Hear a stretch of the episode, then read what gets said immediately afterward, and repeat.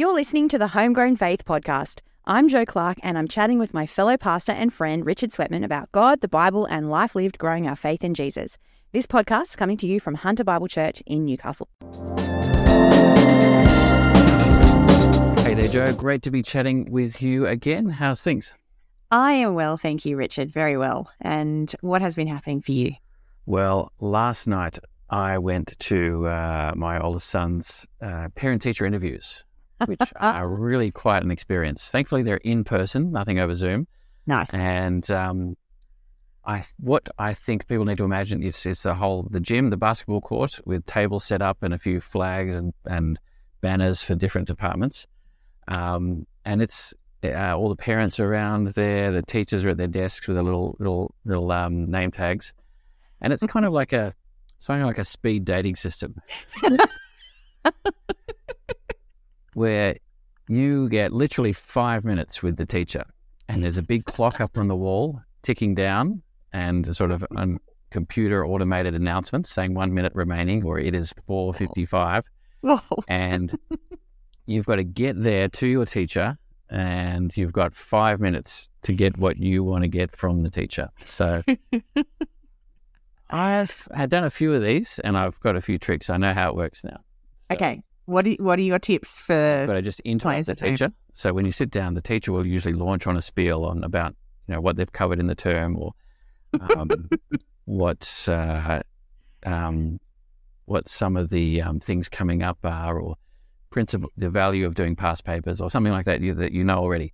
Yeah, and uh, you've just got to lean forward and interrupt them and say, "Fantastic! Now here's my question: When so uh, Alex got this wrong on a test, what was going on, or um, is this this is what he's told me? Is this what you're telling telling him?"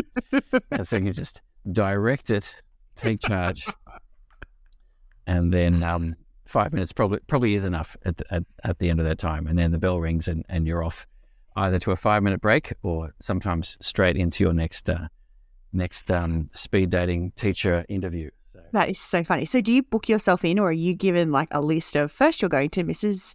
Uh, Black, then you're going to Mr. Red, and then no, you're going to okay. no, you book it in, so it opens at a certain day, and oh. you've got to hop in quickly, and then select, select, select from what's available, and hopefully okay. you can map out a 40 minute period where it's like five minutes on, five minutes break, because sometimes it's hard to find the teacher or they haven't turned yeah. up or something like that. Yeah, and the back to back just isn't going to work. You're not going to get bang for your buck in terms of your five minutes at that point. No, and sometimes you can jump in early if nobody's sitting with the teacher, or you can go a bit longer.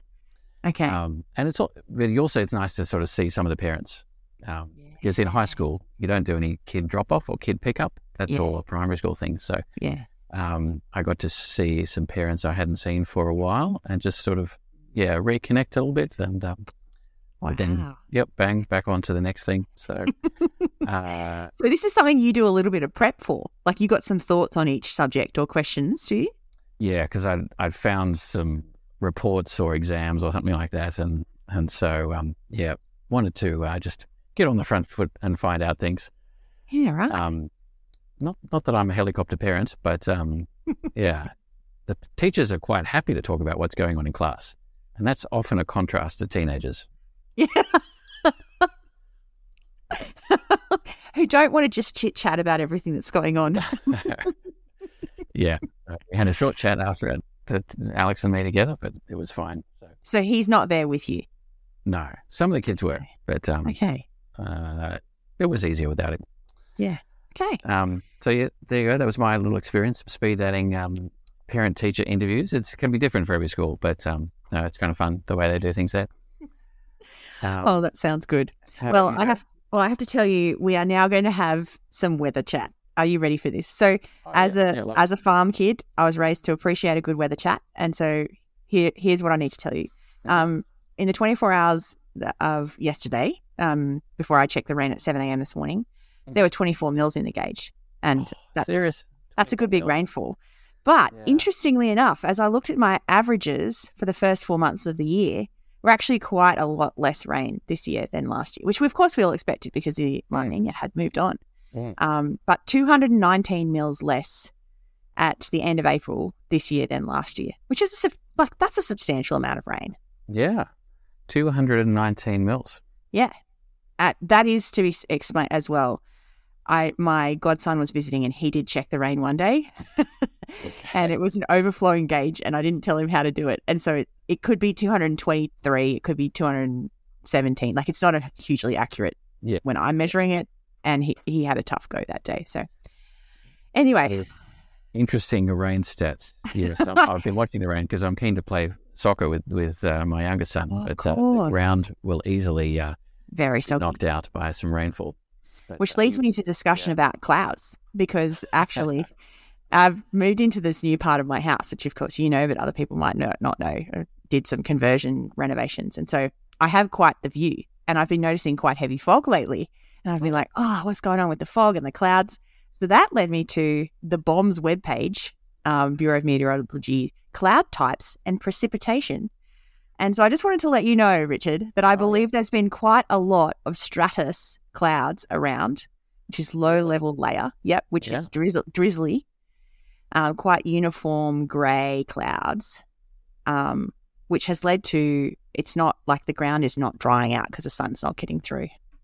Because of these stratus clouds. Yeah, well, that was yesterday. I haven't had a close look at the clouds today. It is windier, so maybe we've got some stratocumulus or cumulus or cumulonimbus. I'm looking at the webpage right in front of me right now. I have no idea. It's actually, if anyone knows clouds, I would enjoy a conversation with you because as I looked into it, I'm like, it's actually really quite hard to tell the difference between them. yeah. Because oh, there's um great. Yeah, well, interesting fact. Here it is. There's low level clouds, which is below two and a half kilometers. There's mid level clouds, two and a half to six kilometers, and then there's high level clouds, above six kilometres. But who knows how far two and a half kilometres is off the ground? Not me. Yeah, I'm not familiar with this. You need to talk to um, uh, pilots. Yeah, they know their clouds. Yeah, I imagine so. My dad was a pilot, so he knew clouds, and he would talk about the double layers of cloud because I'd be like, "Oh, Dad, it's cloudy. It's going to rain today." He'd be like, "Nah," and he'd be right every time. he'd be like, nah, and he would name the cloud. He'd say, it's not two layers of cloud cover right now, and it's coming from that direction. So it's just going to be, he would use this word, it's just going to be a scud. Do you know what that means? it's just going to be a scud. He, he knew his stuff. He would just say, it's just going to be a scud. And that meant that the rain was going to, it was going to be a very short, sharp shower that just blow through really quickly. oh, yeah. Well, Anyway, uh, to be hearing some weather talk, and uh, yeah, you, you're uh, you're a farm girl through and through, Joan. And, uh, well, as with all good weather talks, we should move on to more interesting things. But that was yes. nice, wasn't it? Uh, for sure. Now, John, uh, what have you been reading in the Bible? Well, I've had a genuinely enjoyable afternoon that I was like, right, this changes all my podcast plans.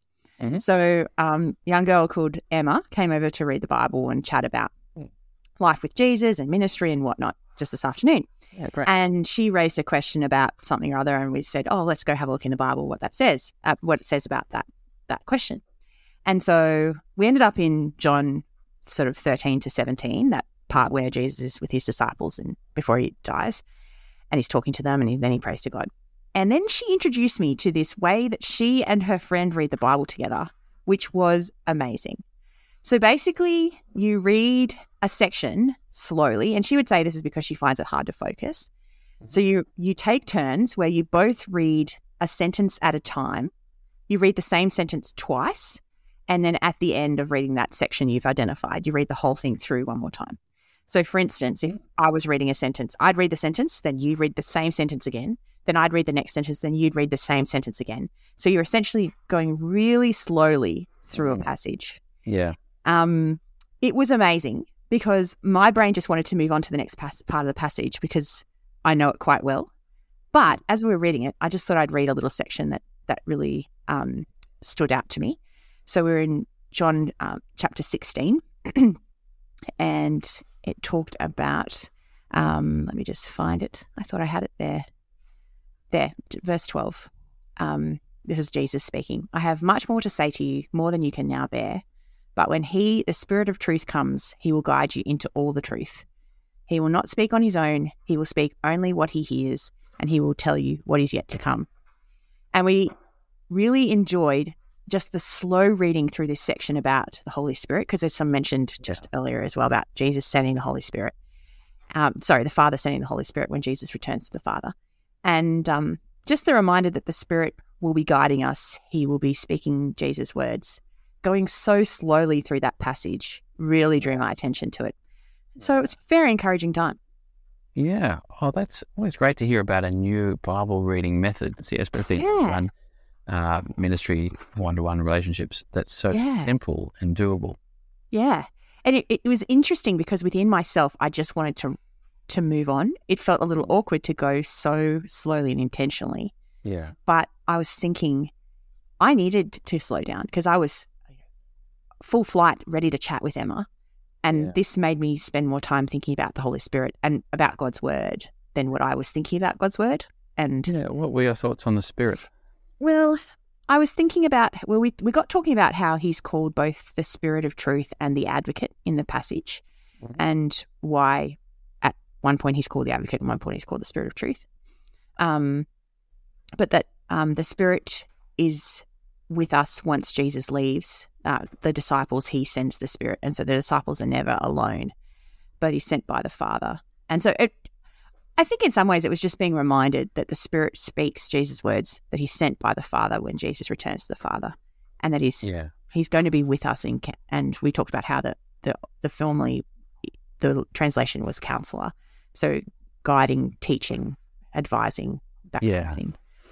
So yeah, yeah, I think that's a really good thing to meditate on because uh, we're always at risk of thinking, "Oh my, I've reached some true thoughts about God on my own steam or yeah. my own wisdom." Absolutely. But even the most simple things that we learn and know about God, um, or what we see from Christ, are mediated by the mm. Spirit. Mm. It's mm. a miraculously spiritual thing that happens. Mm. And then in verse fifteen, Jesus says, "This is why I've said the Spirit." um, the Spirit will receive from me what He will make known to you.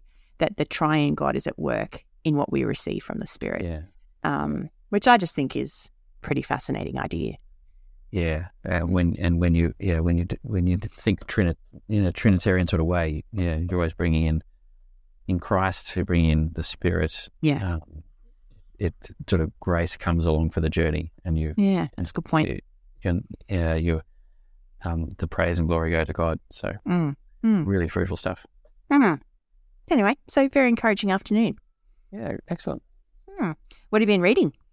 Well, I bought a stack of books at the Reach Australia conference, thanks to Carl, a wandering bookseller, um, uh, which will get me by for a while. And, and, they're all they're all books I'm committed to reading. They're, I'm quite confident about that. But the uh, the one I picked up first um, was is called the the Whole Christ legalism, antinomianism, and gospel assurance why the marrow controversy still matters by Sinclair B. Ferguson. That is a long title. Yeah, what a great title. Um, Can you read it again? Sorry. Uh, it's called The Whole Christ um, Legalism, Antinomianism, and Gospel Assurance Why the Marrow Controversy Still Matters. Okay. Now, at least two of the aspects of that title need explaining. Um, yeah, that's right. Antinomianism uh, if you haven't heard of that to our listeners, that means kind of against the law, anti the law, the law has no place in our lives, that kind of vibe. Um, and the marrow controversy, well, I'll need to explain. That's a, that's a historical event. So, um, Sinclair Ferguson, he's a pastor and a, and a theology lecturer, um, very smart kind of guy, Scottish, I think maybe. Um, and uh, th- what he's written about is something called the Marrow Controversy.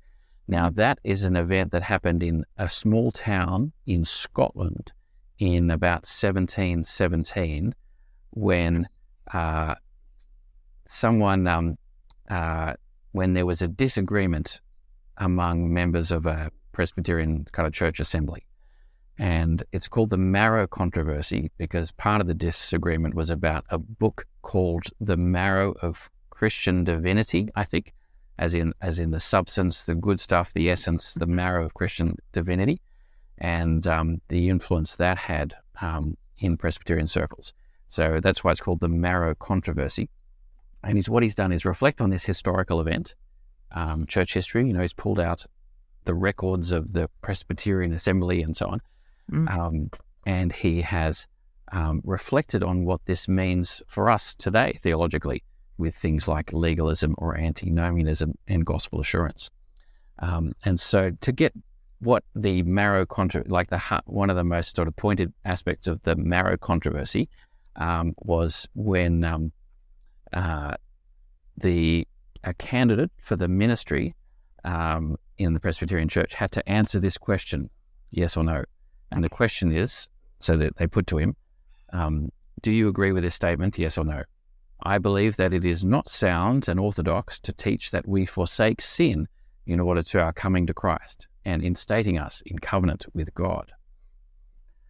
Now, that's a bit hard to, for us to understand, but if I was to rephrase that, I think, faithful, you're saying, I believe that it's not sound or correct to say or teach that we need to repent of sin before we can come to Christ and be one of his people.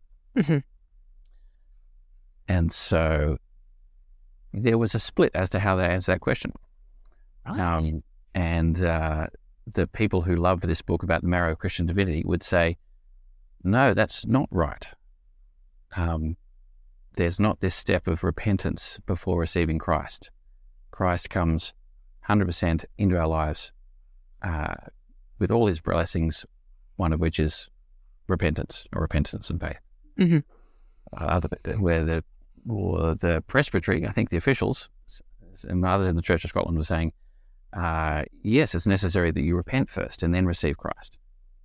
And it's really interesting because both these guys held to the Westminster Confession and Reformed theology and that sort of thing. Mm. But there was still this difference about how, you know, how how does repentance fit mm. with our salvation? And then, oh man, he's he's like he's just gone launching into like what does this say about legalism or um, the law or um, mm. the gospel, what God is like, and not just like what you believe technically on a, an exam or a, officially, but mm. what what describes the tone of your teaching. What's your vibe? What do people? What impression do people get of God as you preach and teach about repentance, faith, Jesus, the gospel? So it's been very stimulating, Jo. You might have yes. picked up from the tone of my voice. Yes. I, as you're talking, I'm like, there are a whole lot of cans open and worms going everywhere in my mind. That sounds interesting.